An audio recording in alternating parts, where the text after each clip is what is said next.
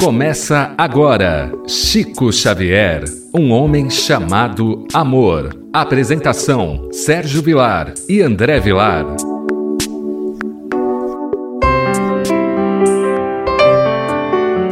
Queridos amigos da Rádio Boa Nova, queridos irmãos de Ideal Espírita, queridos amigos simpatizantes dessa doutrina que traz para nós o conforto e o reconforto para as nossas almas. Estamos entrando pela sua rádio Boa Nova, o programa Chico Xavier, um homem chamado amor. Apresentação de Sérgio Vilar e André Luiz Chiarini Vilar. Nós vamos estudar hoje uma lição muito interessante, sonhando com um lar. Nós estamos estudando esta obra fantástica do professor Ramiro Gama. Eu sempre tenho o hábito de dizer que não é um livro de biografia, é um livro de autobiografia. Chico Xavier confiou para que Ramiro Gama, contando-lhe as histórias que ele passou na vida, pudesse então trazer esse livro para nós conhecermos um pouco. Esse livro ele decorreu-se enquanto Chico estava na cidade de Pedro Leopoldo. Então é um livro que conta a história do Chico até os 49 anos de idade, porque o Chico chegou em Uberaba em 1959. O Chico nasceu em 1910, então praticamente conta a história do Chico é, em Pedro Leopoldo. André, tudo bem com você? Tudo bem, querido Sérgio, que alegria, que honra, que privilégio participarmos de um programa falando de Chico Xavier, que é um assunto que tanto eu quanto você temos uma afinidade, um carinho e um respeito pela vida postular deste homem, que apesar de ter desencarnado em 2002, ainda está vivo em nossos corações, deixa tantas saudades e é uma alegria podermos falar dos seus feitos sonhando com o lar. O Chico é muito estimado por todos em Pedro Leopoldo. Todos lhes querem bem, homens, mulheres e crianças. Um grupo de senhoras comentava a solteirice do Chico quando ele passava. E uma delas, falávamos coisas boas de você, Chico que você deveria casar-se, ter uma companheira, um lar seu, viver assim diretamente para alguém. Agradeço-lhes muito, mas, minhas irmãs, cada um tem a missão que pediu. Abraçou-as satisfeito e partiu, e foi pensando no que lhe disseram as caras irmãs. Então nós começamos a ver que o Chico, ele sempre foi essa figura meiga. E ele em Pedro Leopoldo, nós sabemos que não existe unanimidade. Nem Jesus foi, não será Chico Xavier que será, muito menos nós outros. Mas Chico Xavier foi quase unânime. Difícil a pessoa que conviveu com o Chico e tem uma história desairosa para contar. Existem sim mães que foram em busca de uma mensagem e não a receberam, o telefone toca de lá para cá. Existem sim pessoas que foram querer crescer em cima da mediunidade do Chico e ele não permitiu. Existem sim aquelas pessoas que o Chico teve a sua ruptura, porque em muitos casos o Chico acreditou que aquilo não era uma atitude coerente de um espírita. Então nós vemos que o Chico, ele sempre foi essa figura doce, mas ao mesmo tempo firme. Emmanuel também era muito duro com ele, com os companheiros espíritas. Mas em Pedro Leopoldo, de modo geral, o Chico era visto como aquela pessoa caridosa, era aquela pessoa que levava o conforto, levava o auxílio, não media esforços, distribuía o que tinha, era de uma família muito pobre, as pessoas tinham compaixão dele da sua família pela situação da orfandade aos cinco anos de idade. Então o Chico conseguiu. E quando as suas irmãs diz a ele: Olha, Chico, eu creio que você seja merecedor de ter uma companheira, de ter uma esposa de ter filhos, de ter um lar. E lá o Chico diz assim: Ah, minhas irmãs, cada um de nós tem o seu compromisso, cada um de nós tem a sua finalidade. E eu creio que vocês encontraram a de vocês. E creio que essa não seja para agora a minha, mas eu agradeço o carinho, eu agradeço a preocupação e agradeço a estima. É interessante também, André, voltarmos um pouquinho no tempo, mais ou menos nessa época, era quase que uma necessidade as pessoas terem um compromisso do casamento. Havia quase que uma necessidade, era quase que uma imposição da sociedade. E as irmãs do Chico, lógico, estava preocupada com ele. Chico poderia ter uma pessoa que pudesse zelar por ele, cuidar dele de uma maneira melhor. Então elas colocam isso. Chico, você não acha que o casamento seria bom para você? E quando o Chico então diz aquilo que você acabou de repetir, olha, minha missão é outra. É interessante, André.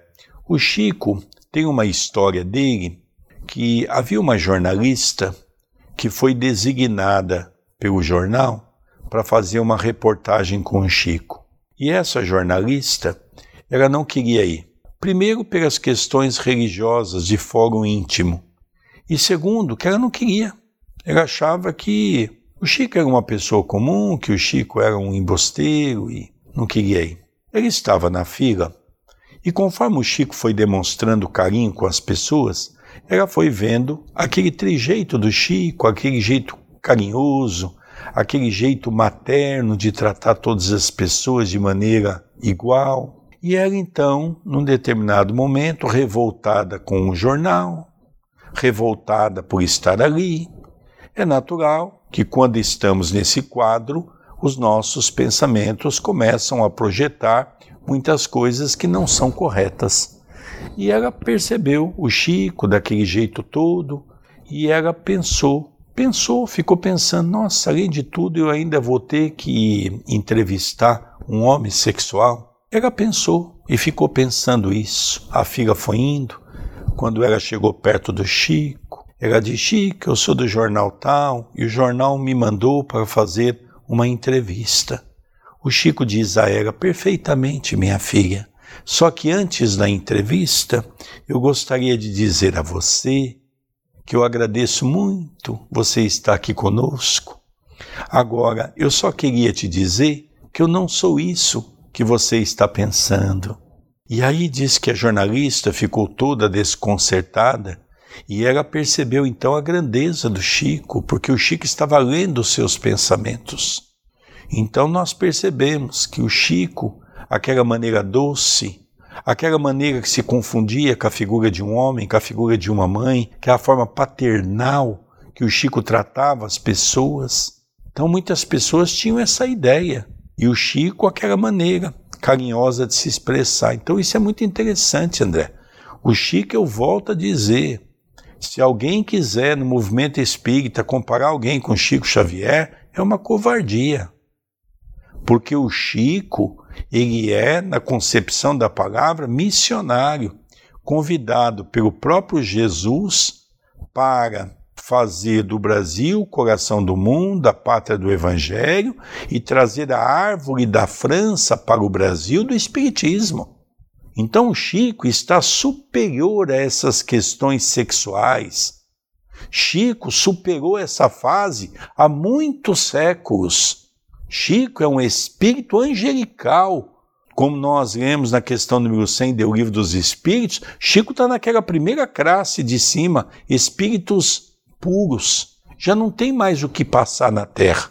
Então Chico não tem mais essa necessidade, necessidade do casamento, necessidade sexual. Chico não tem mais essa necessidade. Já superou toda essa fase animalesca que ainda nós temos pelas nossas questões dos nossos vícios. E nós vemos as pessoas querendo ser mais do que a outra, e aí de repente nós temos um homem que, quando passa em nossos meios, é o oposto de tudo isso, é a bandeira do amor e da caridade. À noite, a sós, no seu quarto, veio-lhe a lembrança, de novo, aquele assunto de casamento. Entrando em colóquio com a sua consciência, entendeu que era de fato muito infeliz. Escreveu uma carta ao seu grande amigo Manuel Quintão e nela exteriorizou seu estado de alma combalido. Terminava como uma árvore seca, de galhos mirrados, sem ninhos, sem flores, sem frutos. E dormiu. Sonhara um lindo sonho, alguém com quem conversava, certamente inspirado pelo seu querido guia, explicava-lhe: Chico, você sabe bem entender a lição do perfume no vaso enquanto aí está. Apenas beneficia o vidro que o prende. Fora do vidro, perfuma a tudo e a todos. Você, Chico, procure viver não apenas para uma pessoa, mas sim para muitos. E na tarefa com Jesus, você não se pertencerá porque estará a serviço dele. Lembre-se de que o perfume do Evangelho pertence a todos. Então, nós vamos dividir em algumas partes. Manuel Quintão era um dos representantes máximos da Federação Espírita Brasileira naquela altura, foi quem publicou o primeiro livro do Chico pela Federação, Parnaso de Além Túmulo. Nós já tivemos a oportunidade de ver cartas em que o Chico disse que Manuel Quintão acompanha o cristianismo desde os seus primórdios. Então nós vemos da ligação, já que o Chico também esteve neste quadro acompanhando de perto os passos de Jesus. Então Manuel Quintão era um espírito que o Chico tinha um carinho, foi Manuel Quintão que levou o Chico para o Rio de Janeiro, que era a capital do Brasil naquela altura. Foi o Manuel Quintão que deu muito apoio àquele jovem numa cidade pequena, com preconceito e tudo mais. E aí o Chico se abriu com ele, falando da sua preocupação: será que eu devo me casar? Da tristeza, eu vejo minhas irmãs com sobrinhos, tudo, e eu chego em casa não tenho um abraço para acolher, ajudo muitas pessoas, mas não tenho uma pessoa para estar do meu lado. E aí à noite, Emmanuel, sempre presente, Emmanuel na condição de um. Emmanuel não foi um guia, para mim, Emmanuel foi um amigo do Chico. O Emmanuel foi mais do que um guia. Emmanuel não apenas passava as ordens, Emmanuel era aquela pessoa que orientava, enxugava as lágrimas, abraçava, eram amigos mesmo. E ali nós vemos que Emmanuel levou o Chico para um lugar muito bonito e explicou que o compromisso do Chico não comportava uma companheira, não comportava uma pessoa, porque é muito difícil uma pessoa estar ao lado do Chico, as perseguições são muitas. E difícil a pessoa que conseguiria suportar tamanha pressão. Não que não houvesse, mas seria um desafio grande. E o Chico estava reclamando de uma família, sendo que ele tinha tantas necessidades que poderiam ser a semelhança de um filho, de uma filha, de uma esposa, de um amigo, que ele tinha tanto trabalho que ele não teria tempo nem para pensar nessas situações. Interessante também nós analisarmos que o Chico ele faz uma declaração de humildade porque com toda a staff de espíritos superiores que estavam ao seu lado, ele tem a humildade de questionar um amigo, perguntando para esse amigo se seria necessário ele casar, seria importante ele ter uma família. Então nós percebemos que a humildade do Chico, ela realmente até nos assusta porque o Chico tinha conhecimento da sua missão. O Chico sabia que não iria casar. O Chico tinha uma noção perfeita do futuro.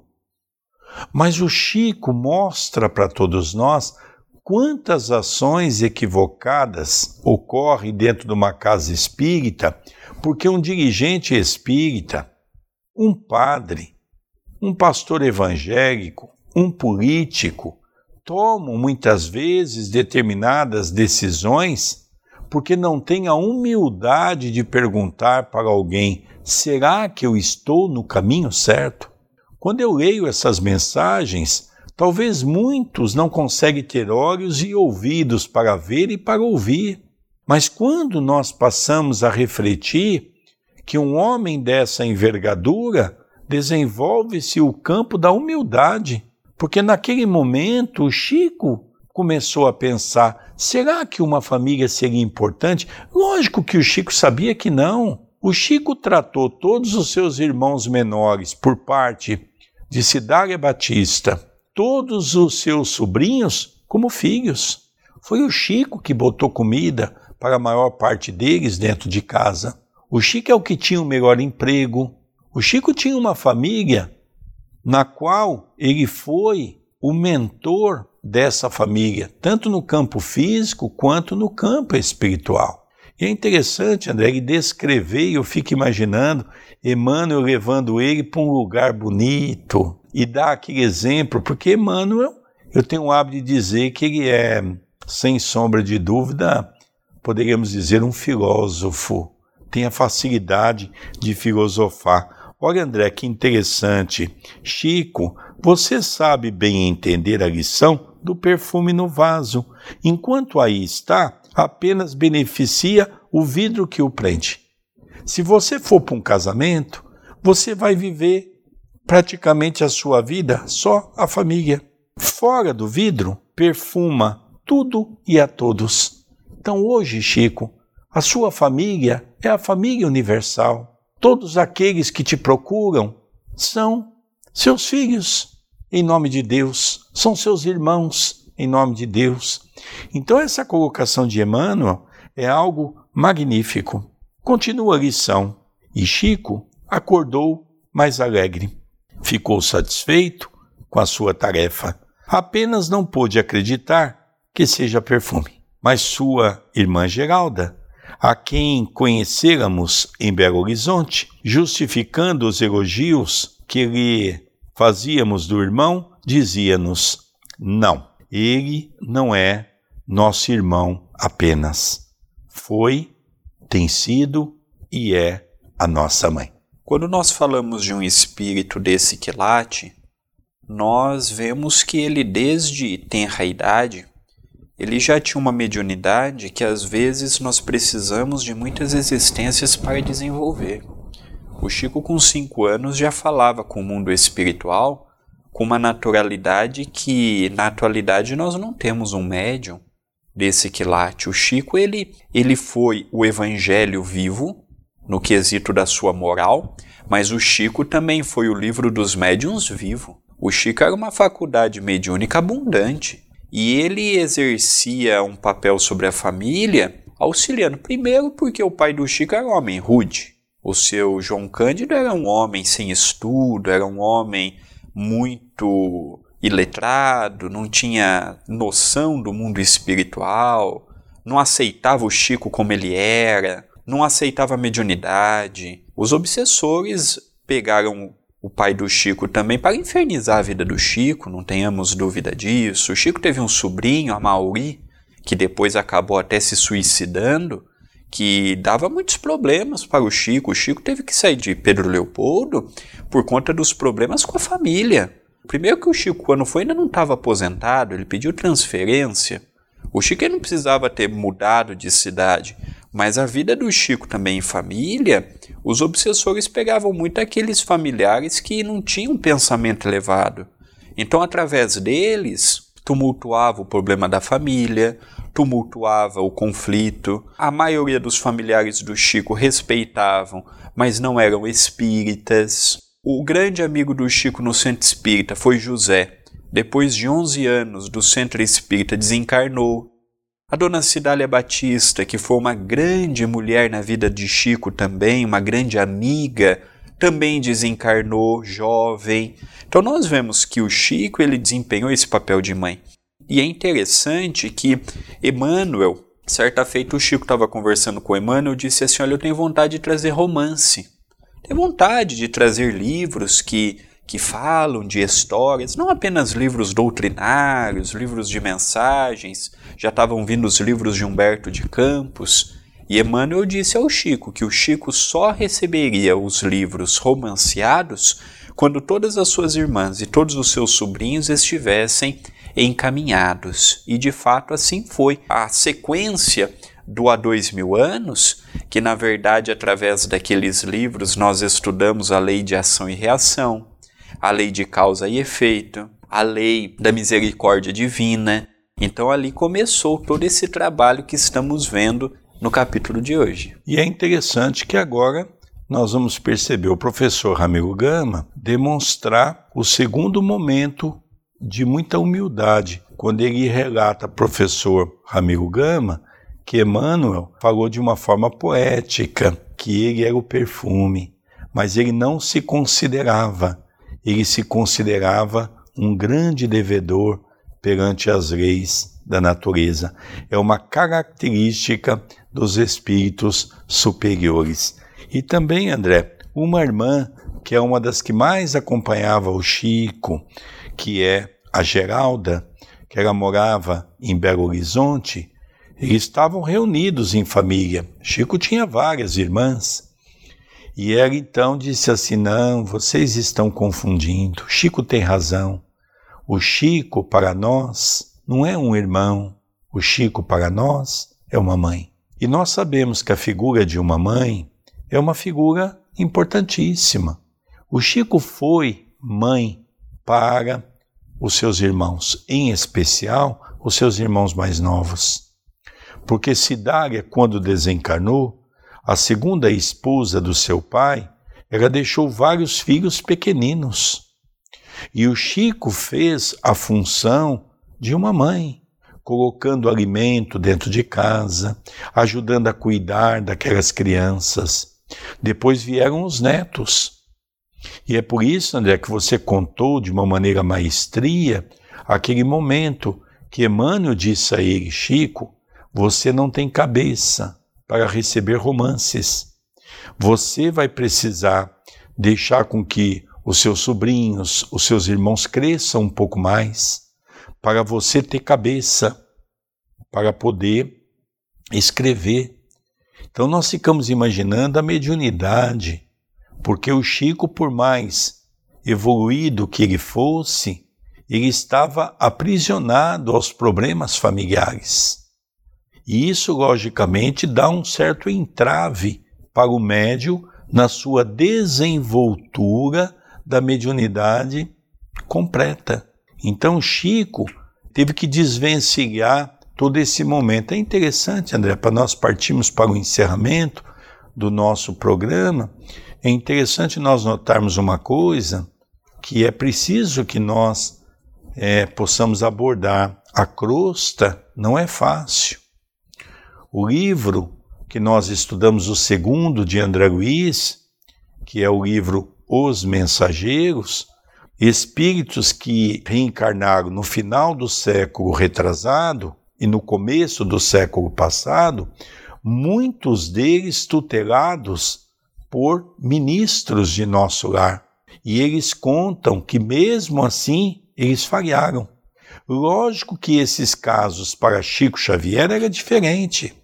O Chico foi convidado por Jesus para desenvolver a tarefa que desenvolveu porque com certeza o Chico já não está mais ligado a esse planeta. O Chico já faz parte de planetas mais evoluídos, sem sombra de dúvida. Agora, por outro lado, aquele dos mensageiros eram reencarnações programadas, mas todos eles traziam no bojo um passado do qual ainda tinha vícios, erros, mazelas. Então nós percebemos que aí está uma grande diferença entre essas reencarnações. Queridos amigos, queridas amigas, ao encerrarmos o programa de hoje, gostaria de deixar o nosso YouTube. Quem quiser acompanhar outros estudos comigo e com o nosso querido Sérgio, por exemplo, estamos estudando a série de André Luiz, começando por Nosso Lar, e outros vários projetos, se inscreva no canal youtube.com/barra TV a Caminho da Luz. Estamos com a meta de atingirmos 50 mil inscritos até o final deste ano e conseguiremos com a sua ajuda. youtube.com/barra TV a Caminho da Luz. Repetindo, youtube.com/barra TV a Caminho da Luz. E temos também o WhatsApp 19 997 782794. Recordando, 19 997 782794. E também lembrando que não é um grupo. Nós temos mais de 3 mil pessoas que acompanham por esse WhatsApp. Somente você pode mandar uma mensagem, nós recebemos ou nós encaminhamos uma, duas ou até três mensagens por dia sobre a TV. Queridos amigos, vamos encerrando o programa Chico Xavier, um homem chamado amor. Agradecemos a sua companhia, que Jesus nos abençoe e até o próximo programa. Até o próximo programa. Você acompanhou Chico Xavier, um homem chamado amor.